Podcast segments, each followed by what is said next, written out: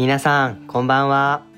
今日は4月1日木曜日ということで、やっと4月に入りましたね。そして明日は金曜日。学校だったり仕事がある皆さん、明日一日頑張れば待ちに待った土日がやってきますよ。ということで今日もやっていきましょう今日のテーマなんですけれども、前回あなたの仕事は大丈夫？10年後なくなる仕事について話したんですけれども今日はその逆の AI が発達してもなくならない仕事について話していきたいと思います。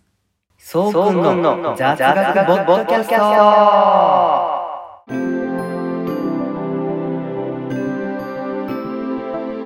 このボッドキャストではつい誰かに話したくなる雑学や日々のニュース雑談一度は聞いたことがあるけどいまいちよくわからないものなど幅広い分野でわかりやすく解説したりおしゃべりしたりします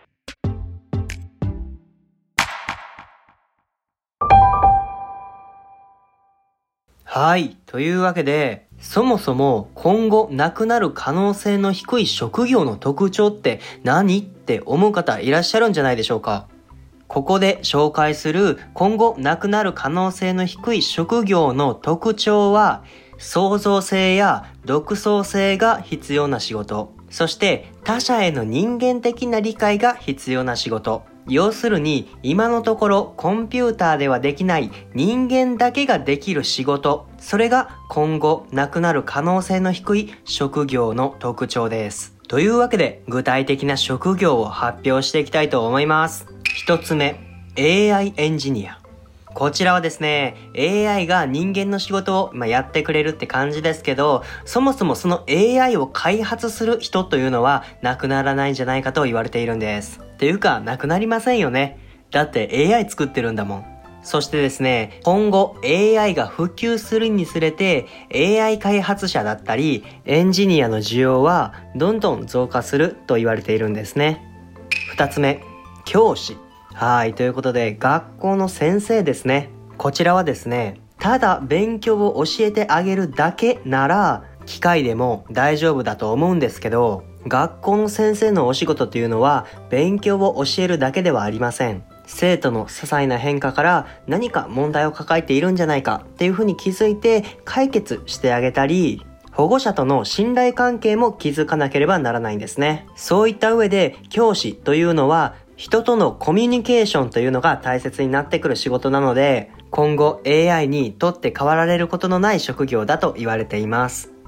3つ目、データサイエンティスト。こちらのデータサイエンティストという職業、皆さん知っていますか？データサイエンティストというのは、たくさんの情報、つまりビッグデータを分析して、それをビジネスに活用するデータ分析のプロフェッショナルのことなんです。このデータサイエンティストは AI 技術を使ってデータ分析を行うんですね。なので、取って代わられるというよりかは、むしろ AI を活用する仕事っていうふうに言えるんです。4つ目、介護職員や看護師。はい、こちらはですね、誰が見てもロボットにはできないとわかる仕事なんじゃないでしょうか。介護するだけなら、まあ、ロボットがね、もうちょっと進化すればできると思うんですけど、ただ、介護をする上で一番大切なことって、やっぱり人とのコミュニケーションだったり、人の温かみだと思うんですね。そういった上で、介護職員だったり看護師っていうのは今後なくならない職業なんじゃないでしょうか。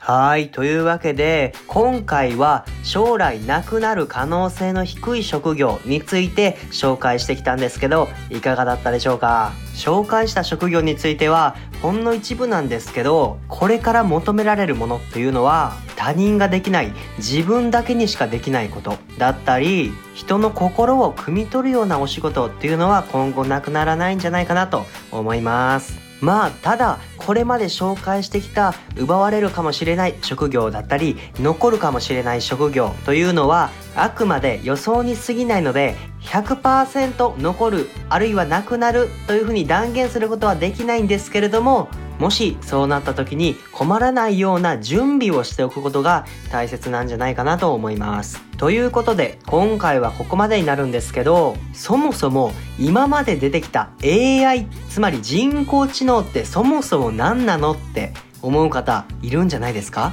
というわけで次回の放送は本当に AI のこと知ってる？っていう話題で話したいと思います。というわけで今回の放送が面白いなと思ったりためになったなと思ったらフォローやいいねよろしくお願いします。またね